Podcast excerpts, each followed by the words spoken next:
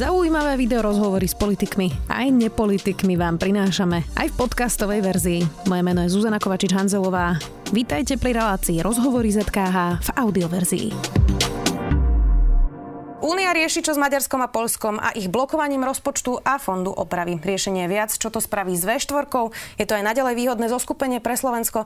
SIS zatiaľ hovorí o čínskych záujmoch a okrem 5G technológií ich zaujímajú aj slovenskí poslanci, ktorým podľa riaditeľa tajnej služby posielajú prostitútky. Aj o tomto s ministrom zahraničných vecí Ivanom Korčokom. Vítajte. Ďakujem pekne za pozvanie. Pán minister, začneme aktuálne. Pýtala som sa to aj ministerky Kolíkovej, pretože vy ste tiež boli vo vláde Roberta Fica ako štátny tajomník. Keď sledujete teraz tie zatýkania a všetky tie udalosti, nelutujete, že ste boli súčasťou tej vlády? No na to asi treba ešte väčší odstup s ohľadom na to, e, čoho sme svedkami, lebo to je bezprecedentné a ja som zhrozený teda úprimne najmä z toho rozsahu. Lebo to, keby sa malo potvrdiť, treba povedať, že o tom musia rozhodnúť súdy, tak to je skoro by som povedal, že to je taký zlomový bod v histórii Slovenska, lebo toto je naozaj niečo, čo sme si ani nevedeli predstaviť, ale už vôbec nejak by sa naozaj to malo, čo viem, len na 75 E, potvrdiť. No a to, že ako to ja aj vnímam, e, vnímam spätne, ešte raz odstup a poďalšie pravdou je, že som politiku nerobil. Robil som, robil som diplomáciou, ale áno, bol som vtedy na poste síce diplomatickom, ale bolo to, áno, bolo to v tom, v tom období, takže e, tam niečo, niečo okolo toho špekulovať. Vy ste v rámci toho videli, ako funguje tá vláda. Ja viem, že je to síce hypotetická otázka, no. ale viete si predstaviť, že by vtedy premiér a minister vnútra nevedeli o niečom takomto, ako sa hovorí, a teda zločinecká skupina, špeciálny prokurátor, policajný prezident, no. naozaj je to niečo, čo zrejme muselo mať politické krytie, inak sa to nedá vysvetliť. Ťažko vynašať, vynašať súdy tohto typu, lebo ak to poviete tak ultimatívne, či vedeli, tak potom je, že a ako vedeli a ako sa to dohaduje, do, dokazuje. No ale na druhej strane áno, je, politická zodpovednosť je veľmi široká záležitosť. Niekedy naozaj sa vám stanú veci v e, politike, s ktorými vy napriamo možno nemáte vôbec, e, vôbec nič. No ale áno, politika je aj o zodpovednosti a je pravda, že sa to dialo v tom období. Čiže nechcem, nechcem o tom hovoriť, že či, či priama zodpovednosť, alebo aká jednoznačne sa to dialo v tom období. Poďme teraz na to aktuálne dianie v Únii. Polsko a Maďarsko teda blokujú dohodu o rozpočte, o fonde uh, obnovy. Nezačína nám čím ďalej viac e, škodiť to zoskupenie s Orbánom a Kačinským vo V4 s jeho blúznením o Sorošovi, alebo teda PIS a jeho postoj k menšinám e, a k právnemu štátu ako takému. Nezačína to byť už taká gula na nohe Slovenska? No e, takto, na, na tú otázku si musia odpovedať e, občania tých krajín ja to nechávam na nich. E, sústreďme sa na to, aké pozície má Slovenská republika. My predsa nevieme, nevieme hovoriť ani konať za iné krajiny, s tým sa musia vysporiadať oni. A ja práve v, tejto, v týchto otázkach, konec koncov, aj zablokovaného rozpočtu, aj otázok právneho štátu, diskriminácie, nediskriminácie, postoja k menšinám a tak ďalej.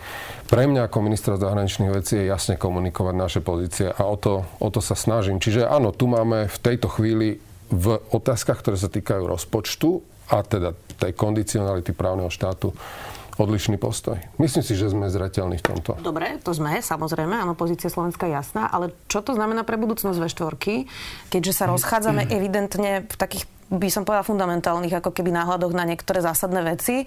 Čiže viete si predstaviť, že napriek tomu to budeme ďalej v tých ostatných otázkach fungovať v pohode ďalej vo V4? Myslím si, že e, bude naozaj dôležité, ako toto dopadne, pretože toto je vážna situácia v podstate si to povedzme tak, ako to je, že celá Európa čaká v tejto chvíli na to, ako sa k tejto situácii postavia dve krajiny a na to čaká nielen Slovensko, či budeme môcť čerpať prostriedky, ale Maďarsko, Polsko.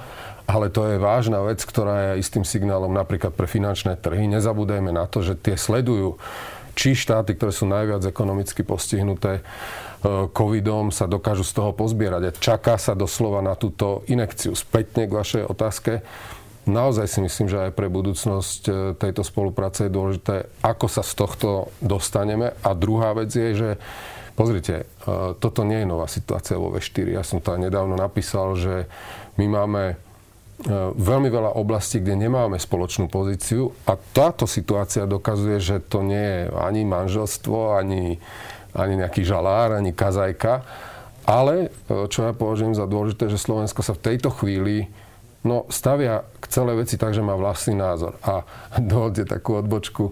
Ja mám pocit, že na Slovensku je teraz najväčšie zrušo vlastne z toho, že my sme akože máme odlišný názor alebo, alebo nepodporujeme celú V4. Ja si myslím, že tá zásadná vec, ktorá nás má zaujímať, je to, ako sa hlasíme k právnemu štátu a nie je to, akým spôsobom my v tejto chvíli zaujímame pozíciu vo, vo V4. To, toto je kľúčové. Ja vás zacitujem, neviem, či sa mám smiať, asi skôr plakať, keď po 30 rokoch samostatného Slovenska vidím, že časť politiky a verejnosti u nás rozruší, keď sa postavíme za právny štát a hlavne keď má Slovensko vo V4 vlastný názor. Je pravda, na vlastný názor vo V4 sme si odvykli. To ste v tomto kontexte hmm. teda uh, povedali. Vy ste ale správne na začiatku povedali, že ste boli v diplomácii mm-hmm. aj za mhm. predošlej vlády. Čiže čo sa zmenilo? Uh, čo sa zmenilo teraz? Je to vyslovene postoj premiéra? No, uh, viete, čo sa zmenilo? Um, taká podstatná vec, že v programom vyhlásení vlády je jedna veta, ktorá áno je odlišná od predchádzajúceho prístupu vo V4, kde platilo, že vždy bola snaha E, snaha naozaj akoby nenarušiť tú, tú V4. Ja si ale myslím, a to teda hovorím aj z 28-ročnej skúsenosti v diplomácii, že o národné záujmy ide až na prvom mieste a nikoho neprekvapí, je úplne prirodzené, keď sme o V4 napísali do programu vyhlásenia takú vetičku, že budeme spolupracovať podľa toho, ako to pomáha presadzovať záujmy Slovenskej republiky a nachádzať spoločné riešenia pre EÚ. No, je to jednoduchá rovnica. Je to v tejto chvíli niečo, čo slúži záujmom Slovenskej republiky blokovať rozpočet? Nie. Jasná odpoveď. Je v tejto chvíli pozícia V4, keby sme si osvojili Polsko a Maďarsko niečo, čo slúži európskemu záujmu? Nie. No a z toho vám vypadne pozícia Slovenskej republiky. Vieme žiť s touto podmienkou právneho, právneho štátu. A ešte raz, áno, musíme si zvykať trošku doma na to, že vieme mať vlastný názor. No a iste aj partnery to, to evidujú. A viete, čo ešte zaujímavé, že vlastne keď má, keď má niekto vo V4, Česko, Polsko, Maďarsko, odlišný názor, tam to nikto nerieši. To len na Slovensku, ako som teda napísal v tom článku, odrazu sme z toho sami nejaký vystrašení, že Slovenská republika si dovoluje mať vlastný, vlastný názor považujem to za niečo, čo je prirodzené. Povedzme si, aké sú riešenia tej krízy toho hmm. blokovania hmm. Maďarskom a Polskom. E, teda jedna tá možnosť sú komplikované medzivládne dohody, ale to by znamenalo vylúčiť Maďarsko a Polsko. Hmm. Myslíte si, že sú ochotní uh, Maďari a Poliaci hrať to až takto ďaleko, pretože pre nich sú tie peniaze rovnako podstatné. Čiže toto je reálne na stole možnosť, že by to takto ďaleko zašlo? V teórii áno. Ja vám poviem aj konkrétny príklad, keď som bol za stolom kedy sa takto riešila tzv. fiskálna dohoda, fiskálny kompakt a nezabudnime, že krajiny, ktoré vtedy zavetovali celú Európsku úniu, bola Česká republika a Veľká Británia. Keďže sme naozaj boli vtedy pod obrovským tlakom trhov, tak sa povedalo moment, ale tu už nemôžeme váhať e, ďalej, tak sa vynašlo e, iné riešenie. Úprimne vám poviem, ja neviem. Ja nevidím v tejto chvíli do hlav, tak povediac, e, lídrov, v tomto prípade premiérov Polska a Maďarska, ako majú túto situáciu vyhodnotenú. Venujeme sa tomu naozaj každý deň. Chcem aj tieto veci komunikovať citlivo, lebo každý, je, každý dnes je napätý a m, treba vážiť slova. E, na budúci týždeň je summit. V podstate je to už taký šibeničný termín, lebo uvedomme si, že tie peniaze z plánu obnovy by sme chceli čerpať e, od začiatku budúceho roku. Ak by sa odložilo e, čerpanie e, rozpočtu samotného európskeho, európskeho ideme do rozpočtového provizória. Napríklad Slovensko by v rozpočtovom provizóriu nemohlo čerpať žiadne iné zdroje, len priame platby. No toto, je, toto je obrovský dopad aj na nás. Nechcem vytvárať dojem, že ak je krajina presvedčená o, o nejakých svojich fundamentálnych otázkach, že sa to má vymeniť za peniaze. Riešenie e, robí sa na ňom dňou, nocou. E, Angela Merkel, myslím si, že je celkom fajn, že Nemecko z okolností je e, v predsedníckej stoličke, že tie rokovania bežia. No, Dobre, môže to skončiť kompromisom, že teda alebo nazvem to kompromisom, že teda ukončia e, sa konania podľa článku 7, ktoré sa vlastne vedú proti Polsku a Maďarsku. A nebola by to práve prehra o ten právny štát, o ktorom tu diskutujeme? No to ma tlačíte teraz poriadne, poriadne k múru, ale pýtate sa, pýtate sa úplne presne, lebo aj Polsko, aj Maďarsko sú pod článkom 7, čo sú teda akoby základné obavy o stav právneho štátu v každej krajine kvôli inému. A tieto krajiny sú z toho e, nežené rôzne, ale oni to považujú za, za krivdu. Tieto rokovania prebiehajú, teraz poviem naozaj, že veľmi spontánny osobný názor, lebo tá otázka je presná a ťažká, ktorú dávate. Ja si neviem predstaviť deal toho charakteru, že e, vlastne 25 členských štátov povie, že dobre, tak dva roky sme sa tu, alebo rok a pol sme sa tu bavili o principiálnych otázkach právneho štátu No a teda teraz čo? Už, už to neplatí? No, ako neviem si predstaviť tú, túto konštrukciu, takýto deal. Čítala som teraz také komentáre, že či sa vedie v Únii kultúrna vojna. Cítite to tak? No, necítim to tak, ale zase ja neoberám niekoho o názor e, v tom zmysle, že chce vidieť za určitými vecami, veď konec koncov to je všetko verejné, že interpretácie aj v Maďarsku, najmä v Maďarsku sú také, ako keby toto bola otázka etická, kultúrna, uh, hodnotová. Interpretácia Orbána. Uh, áno, áno. A ja, ja ju beriem na vedomie, my ju tak nevidíme, pretože naozaj ma táto situácia donútila si tú, tú samotnú legislatívu naštudovať a viete, čo je paradoxné, že ona nielen, že nič nemá s týmito otázkami morálno-etickými a hodnotovými, ale tam sa kvôli tomu už aj zmenil a opravne aj názov samotnej legislatívy. Tam už sa dokonca nenachádza ani slovo právny štát. Je to všeobecný mechanizmus na ochranu rozpočtových záujmov únie. No a ja sa teraz pýtam, verejne som to urobil niekoľkokrát, ako môže mať Slovensko problém s požiadavkou o nezávislosť súdnictva. Na začiatku rozhovoru sme sa o tom bavili v kontexte domáceho diania. Ako môžeme mať problém s tým, aby sa vyšetrovali podvody na európskom rozpočte? Ako môžeme mať problém s tým, ak je sankcia za to, že štáty nevyšetrujú niektoré podvody? No tam celý, celý zoznam jednoducho veci, ktoré ešte raz k otázke, nevidím to ako kultúrno-etickú vojnu, ale bolo by odo mňa zase nefér, aby som nepovedal, že áno, je tu časť e, politickej aj verejnej mienky v Európe, ktorá veľmi citlivo vníma také otázky, ako je nediskriminácia e, pohlaví, celá LGBTI agenda, menšinová agenda a tak ďalej a tak ďalej. Ale na to všetko máme právo. My všetci sme v Európskej únii podriadení právu a zmluvám, ktoré jasne vymedzujú, že kde je kompetencia EÚ. Dobre, pri tom fonde obnovy by sme teda vedeli v únii obísť aj Maďarsko a Polsko. Pri tom rozpočte to už ale teda e, nejde. E, teraz dajme bokom, že aký bude ten kompromis. Ja samozrejme, že sa ešte rokuje, ale čo to ako keby naznačuje um, o fungovaní budúcnosti únie hmm. pri otázkach, kde je potrebné naozaj jednohlasné, jednohlasný súhlas krajín, keď vidíme,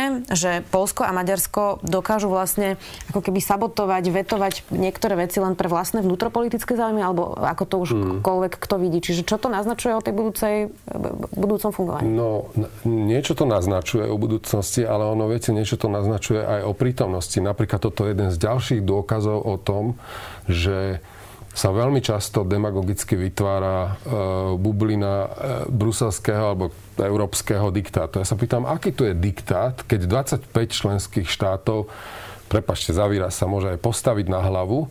No a dva štáty dajú nohy, nohu medzi dvere a nebude vôbec nič. Tak kde to je diktát? Kde to je teda tá, tá hrozba diktátu z e, Bruselu?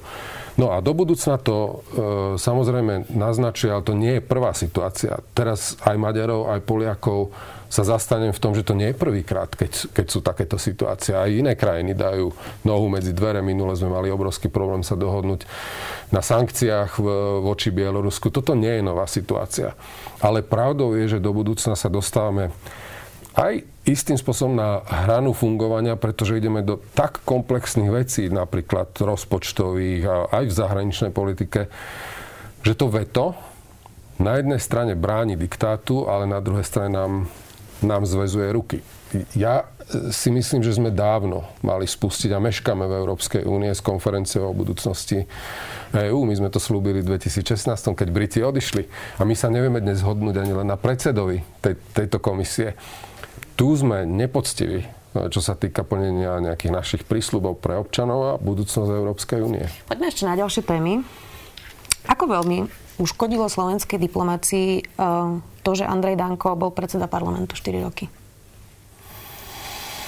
No tak, e, tak za, za, za slovo chytené slovenskej diplomácii. Slovenská diplomácia s tým mala problém, pretože aj môj predchodca Miroslav Lajčak bol úplne podľa môjho názoru jasný v tejto, v tejto otázke. Myslím, Pozrite sa spätne. iných štátov, či to uškodilo, alebo je to teraz už v pase a zabudlo sa no, na to? Takto.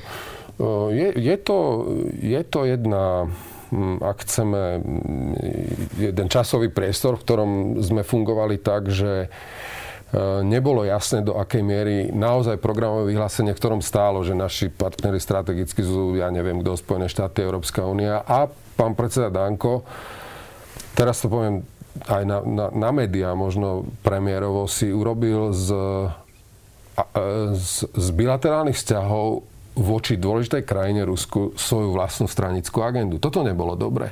V podstate on posunul vzťahy s Ruskom naozaj do, do emotívnej roviny, kedy dochádzalo aj k jemu osobnému vymedzovaniu sa na tejto téme a úlohou je naozaj dbať na vzťahy, aby to boli vzťahy medzi štátmi, aby sa to nestalo stranickou agendou, lebo to škodí aj vzťahom s Ruskom. Máme na mnohé veci odlišné názory, ale tie sa neriešia takýmto spôsobom. Či nás to nejako trvalo poškodilo, to si netrúfam povedať. Skôr je podstatné, ako sa k tejto veci budeme stavať teraz. A ja som vďačný tejto vláde za to, že, že máme zatiaľ jednoznačné postoje. Čiže s Borisom Kolárom nemáte nejaké takéto podobné problémy? On teda pred voľbami vystupoval s Marine Le Pen alebo aj s inými osobami, čiže tuto je to zatiaľ všetko v poriadku. Ja s Borisom Kolárom som hneď po nastupe e, komunikoval a komunikujem e, vlastne dodnes o týchto otázkach. Povedal som mu jasne, konec koncov poznal poznal moje postoje a mne Boris Kolár povedal vtedy, že uh, áno, jeho postoje v tomto sú zreteľné, má určitých voličov, ktorým sú tieto postoje sympatické, ale na druhej strane, a zatiaľ tú dohodu, alebo teda tento postoj drží, ako predseda parlamentu si uvedomuje, v akej funkcii reprezentuje nielen svoju stranu, ale ako druhý, e, druhá najvyššia funkcia v štáte reprezentuje Slovenskú republiku. On a jeho poslanci sa podpísali pod programové vyhlásenie vlády a drží drží basu. To sa podpísal aj Andrej Danko so svojimi poslancami, to je len taká poznámka počiarov. Ale, prepáčte, ale, ale Andrej Danko to porušoval, Boris Kolár to nerobí. Preto sa na to pýtam. Áno, áno. A poďme ešte na ďalšiu tému a to sú Spojené štáty, majú teda novozvoleného prezidenta, aj keď niektorí o tom ešte stále uh, pochybujú. Vydýchli ste si, že vyhral Joe Biden? Tak to poviem vám to po skončení relácie, lebo predsa len som minister, minister zahraničných uh, vecí. Um, vnímam zvolenie Joea Bidena uh, ako šancu zlepšiť vzťahy medzi Európou a Spojenými štátmi, ktoré sa, ktoré sa kontinuálne zhoršovali Ehm, hovoril som to ako v Spojených štátoch, povedal som to aj viackrát v poslednej dobe, že mi veľmi zle padlo mne a podľa mňa nám Európanom, keď sme počuli z úst prezidenta Trumpa o tom, že Európska únia nie je partner, ale je to nepriateľ a je to, je to pomaly niečo, čo je horšie ako Čína. Proste sa nám to nepáčilo a hovorím to teraz, tak ako som to hovoril predtým.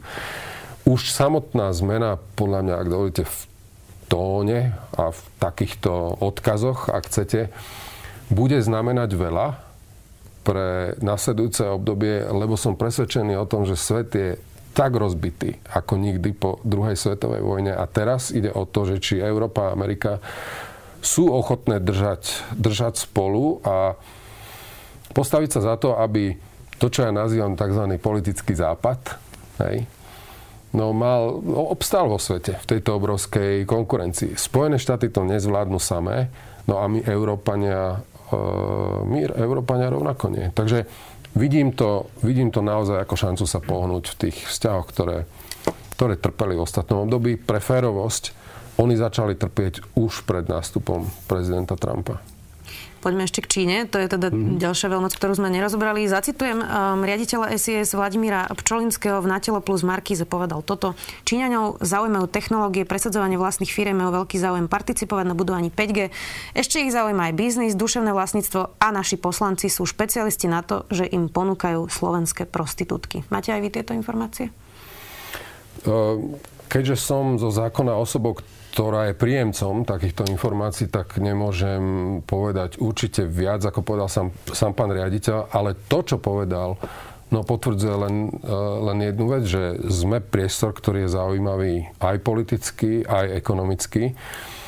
Musím povedať, že ma prekvapil a považujem to za dobrú vec, že máme riaditeľa SIS, ktorý takto otvorene e, komunikuje, pretože mm, SIS zo zákona chráni, a toto je kontrašpionážny teda priestor alebo činnosť, ak chcete, ale ak tu nebudeme zvyšovať povedomie, a to kon- konkrétne aj povedomie medzi politikmi, ako sa majú správať, ak si myslíme, že žijeme vo vzduchoprázdne, ak máme pocit, že sa môžete s kýmkoľvek baviť o čomkoľvek a tá druhá strana je tam, akoby sedí s vami bez záujmu, tak sme hrozne naivní a ohrozujeme bezpečnosť, e, bezpečnosť krajiny. To znamená, či Čína alebo Rusko, ktoré sa tu spomínajú v tejto správe, no je to niečo, s čím e, žijeme, ale no o to viac je dôležité, aby teda nielen SIS zo zákona, ale my všetci sme prispievali nejakému prostrediu, aby sme sa sami neohrozovali. Čo to vypoveda o slovenských poslancoch alebo slovenských politikoch, keď teda jedna volavka bola napríklad Alena Žužová teraz vidíme, že Čína posiela slovenské prostitútky za poslancami. Eh, je toto niečo, na čo si naozaj poslanci nedávajú pozor? Viete čo, nebudem to komentovať, lebo, lebo nemám infor- konkrétnu informáciu tohto typu. Ale, ale vychádzam ešte raz z toho, že ak toto verejne komunikuje riaditeľ SIS, tak 100% vie, o čom hovorí. Neviem to, neviem to komentovať. Vy ste teraz hovorili, že teda musíme vysvetľovať uh, aj našim politikom, mm-hmm. že mhm. tieto záujmy tu sú. Čiže vy nejako komunikujete s vládnymi poslancami, ktorí bývajú teda prvý často terč, pretože sú vo vláde, až potom príde tá opozícia. Na čo si majú dávať pozor? Napríklad mm. sme videli predtým cesty na Krym poslanca Marčeka, ktoré platila presne no. ruská strana a podobne. Čiže na toto školíte nejakým spôsobom poslancov vládnych strán, aj v kontexte toho, že je tam veľmi veľa nováčikov, ktorí sú mm. prvýkrát v parlamente a môžu sa stať presne terčom takéhoto niečoho, ako sa. Školením by som to nenazval takým nejakým operatívnym, ale voľa, kedy sa to nazývalo, že politické školenie e, mužstva pozrite sa, vychádzam z toho, že poslanci sú naozaj svojprávni ľudia, dostatočne inteligentní na to, aby vnímali, vnímali tieto veci. Odlišovať musíme ale, ale dve, pretože ste spomenuli napríklad cesty na Krym. No, to je politická show ktorú si tu poslanci robia, robia si z toho vlastnú agendu. Niečo iné, ale je naozaj správanie poslancov vo vzťahu k záujmovým osobám. Vyrušuje ma, že napríklad zdrojom dezinformácií, konšpirácií sa stávajú samozrejme nielen weby, lebo tie môžete ťažko kontrolovať v dnešnej situácii, ale mnohí politici. Veď to je...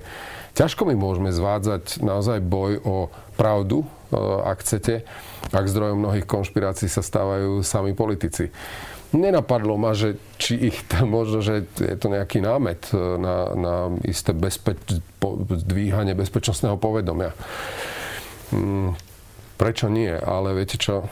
Hmm, ako sa povie, zdravý rozum a nejaká, nejaká miera seba kontroly je nevyhnutná. Vladimír Čolinský ešte teda spomenul tie 5G siete, to je téma, ktorá sa teda mm-hmm. diskutuje naozaj e, na celom svete. Vy ste proti tomu, aby Huawei v Európe budovala 5G sieť a vrátane teda Slovenska samozrejme? Ja som bol uh, ten, ktorý vlastne od nástupu vlády v spolupráci aj s riaditeľom SIE, s riaditeľom NBU hovoril, aby sme urobili v slovenskej legislatíve všetko preto, aby sme si zachovali čo najviac vlastného rozhodovania o tom, koho pustíme do kritickej infraštruktúry. E, logika slovenskej legislatívy v tomto nebude postavená na tom, či vylúčime Huawei, alebo toho, alebo onoho. Ale bude tu štátny orgán, e, ktorý bude mať takú legislatívu, že sa pozrie na všetkých uchádzačov a ak nenaplní bezpečnostné kritéria, no tak sa povie nie. Máte rôzne prístupy aj v, v Európe, aj v samotných Spojených štátoch. Dobre, ale asi nespochybneme, ale... že Huawei je kvalitná technológia, tak ako mm. je americká, kvalitná. Ano. Rozdiel je v prístupe tých štátov k tým zadným dvierkam, ktoré majú obe tie technológie. Ano. A ak si asi má človek vybrať, či Čína alebo Spojené štáty, tak prirodzene vlastne demokraticky asi je to jasná voľba. Je riešením to, že teda Huawei alebo americký dodavateľ, že by, že by to robili po častiach, že by to nebolo celé jeden dodavateľ? Toto je cesta? Uh, nechcem sa do tohto púšťať, lebo to má, má to konsekvencie. Nemám, nemám tú technickú znalosť. Ale áno, eh, Huawei je technologicky vyspelá firma, ale je to firma, eh, u ktorej sú eh, určité predpoklady, že nekoná sama suverénne, nespráv, nemá rozhodovanie, ktoré sa týka teda len ekonomického rozhodovania. Asi ste zaregistrovali, že som podpísal aj takú dohodu o 5G v Spojených štátoch. Ale viete, čo je zaujímavé, že vlastne sami Američania nám hovoria, rozhodnite sa sami E, komu to dáte. Ale urobte to rozhodnutie naozaj vo vedomí toho, že nepúšťate do infraštruktúry rizikové firmy, ktoré napríklad môžu byť pod tlakom nejakej vlády. Vy sa dostanete v budúcnosti napríklad do sporu technického, obchodného e, a tak ďalej. Musí, musí byť jasné, či, tá, či, či môžete napríklad voči tej firme konať pred nezávislými súdmi. Ale ak tá firma je podriadená niečomu inému ako len obchodnému zákonu, tak máme problém. Tak znie to tak, že tým pádom Huawei nie. Uh, implicitne to tak hovorím. Poďme ešte k Rusku. Vlastne riaditeľ mm-hmm. si v tom istom rozhovore hovoril aj teda o vplyve Ruska, napríklad teda, že monitorujú niektorých novinárov a aj si teda žiada asi povedať, že to sú skôr tie alternatívne uh, weby, uh, aby teda písali potom pozitívne uh, o Rusku. Mm-hmm. Na Slovensku sa veľmi málo hovorí o vplyve Ruska a teda špionov, diplomatov. V Českej republike je to oveľa uh, mm-hmm. väčšia téma a oveľa viac sa tam o tom diskutuje. Aj tajná služba je tam o tom otvorenejšia. Takže uh, ako je na tom Slovensko? Lebo môj teda typ je, že asi na tom nebudeme lepšie ako v Českej republike, lebo zväčša máme tieto veci podobné, ak nie horšie. Čiže aký je ten vplyv Ruska na Slovensku? Rusko sa správa tak, ako sa správa každá krajina, ktorá presadzuje v priestore svoj záujem. Konec koncov aj o tomto hovorí správa Slovenskej informačnej služby. Um, áno, ak v Českej republike je toto živšia téma, ak uh, aj v predchádzajúcom období sa silno komunikovala, no áno, pretože v predchádzajúcom období postoj voči Rusku ste videli na Slovensku bol sprivatizovaný vnútropoliticky. To sa proste nedalo vychýliť od toho, lebo kde ktokoľvek niečo povedal, tak to bolo akoby vyhlásenie vojny, vojny Rusku. Hej. No to proste o to nejde. Čo chcem ale povedať, že zase táto vláda je tu, neviem, 8 mesiacov a vidíte, venuje sa tomu ten, kto sa tomu zo zákona venovať má, Slovenská informačná služba a ďalšie spravodajské služby. Poďalšie, e, myslím si, že sme vyslali určitý signál aj tým, keď boli vyhodnotené informácie a prijalo sa rozhodnutie o tom, že e, museli ruskú diplomatickú misiu opustiť traja, e, traja zamestnanci. Tak to je tiež signál toho, že venujeme, samozrejme, v medziach zákona, medzinárodného práva, ale venujeme pozornosť tomu, ako sa tu e, správa krajina, e, s ktorou máme odlišný názor na mnohé, mnohé otázky. Budeme o tom hovoriť e, napríklad v bezpečnostnej stratégii. Tá sa teraz nachádza v medzirezortnom pripomienkovom konaní. Na budúci týždeň mám tlačovú konferenciu s ministrom obrany a myslím, že je tam popísaný aj to, teda stav alebo prístup, aký chceme mať e, voči Rusku, voči ostatným dôležitým krajinám. Zmenil sa nejakým spôsobom náš vzťah k Rusku po tom, čo Andrej Danko, ktorý tam pravidelne chodil, rečnil v Dume mm. a naozaj sa netajil teda svojou láskou k Rusku, už nie je predsedom parlamentu, alebo to naozaj, ako ste hovorili, boli mm. nejakého bilaterálne vzťahy, ktoré vlastne nemali na to vplyv? Ja, ja by som chcel naozaj, aby nielen vo vzťahu k Rusku, ale aj sme naozaj začínali zahraničnú politiku robiť tak, že čo, čo slúži nášmu záujmu. Ja nemám krvavé oči voči Rusku. Ja viem, že mi to mnohí podsúvajú, lebo celý život som diplomaticky strávil niekde v západnej časti sveta, naposledy v Amerike, takže všetci konšpirátori majú Eldorado, ale preto hovorím tu, ja nemám červené oči voči Rusku, nemám žiadnu predpojatosť. Vyprosujem si akékoľvek invektívy voči mne, že tu mám nepriateľský postoj voči ruskému národu. Ale ja som slovenský minister zahraničných vecí. Zastávam slovenský e, záujem aj smerom k tejto krajine. A či sme zmenili postoj? Ešte raz, chcem, aby sa naozaj tie vzťahy dostali do reálneho, pragmatického stavu, aby sme pomenovali tam, kde spolupracovať môžeme. V bezpečnostnej stratégii prvá veta začína, chceme mať dobré vzťahy s Ruskom, lebo ho považujeme za dobrého partnera. No a potom nasleduje text, že áno, je to zároveň partner, s ktorým máme odlišné postoje. Je to partner, e, ktorého označujeme ako bezpečnostnú výzvu. No aj z hľadiska toho, čo sa udialo v ostatných rokoch. To znamená, akoby ten, ten postoj má mať vecný charakter, pragmatický charakter. Vôbec nikomu neberiem. 呃 pozitívnu afinitu, emóciu voči, voči inému národu. Ale mňa, keď sa pýtate, hovorím o záujmoch Slovenskej republiky. Ešte posledná praktická téma a to sú hranice. Uh-huh. Pendleri nevedia, ako sa majú pripraviť, ktorí teda bývajú v okolí Bratislavy na mhm. hranice, ale napríklad aj v iných uh, regiónoch Slovenska. Uh, veľa sa hovorí o tom, či sa bude sprísňovať vlastne na hraniciach po Mikuláši uh, nejakým spôsobom režim. Čiže skúste to nejako obsiahnuť, uh-huh. na čo sa ľudia majú pripraviť, lebo ten najväčší problém je, že nikto nevie nič a nikto nevie, na čo sa má pripraviť. Uh, ja myslím, že že, že zajtra má byť zverejnená výhľaška Úradu verejného zdravotníctva, e, kde dôjde k sprísneniu e, a to v tom smere, že aj teda zostane ten režim taký, aký. Keď niekto prichádza na Slovensko, e, musíte mať test, ktorý nie je starší ako 72 hodín, PCR test.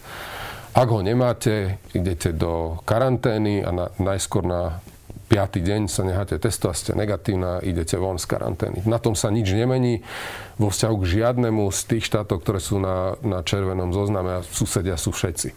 Zmení sa ale to, že, tieto, e, že prestanú platiť výnimky pre pendlerov, pre proste ďalšie kategórie e, v tom, že prakticky povedané sa budú dvakrát za mesiac musieť otestovať. To znamená, budú musieť mať pri sebe test antigénový, v tomto prípade, ktorý nebude starší ako 14 e, dní. A podľa tých informácií, ktoré mám dnes, e, treba e, aby každý občan sledoval stránky Úradu verejného zdravotníctva, ministerstva zahraničných vecí. Toto by malo platiť od pondelka 7. To znamená, dnes je 3. pre pendlerov je to zjavný signál toho, že dôjde k takýmto e, opatreniam a budú musieť mať pri sebe test, ktorý bude platiť 14 dní. Ďakujem veľmi pekne, že ste si našli čas. Minister zahraničných vecí Ivan Korčok. Ďakujem veľmi pekne. Počúvali ste podcastovú verziu relácie Rozhovory ZKH. Už tradične nás nájdete na streamovacích službách, vo vašich domácich asistentoch, na Sme.sk, v sekcii Sme video a samozrejme aj na našom YouTube kanáli Denníka Sme. Ďakujeme.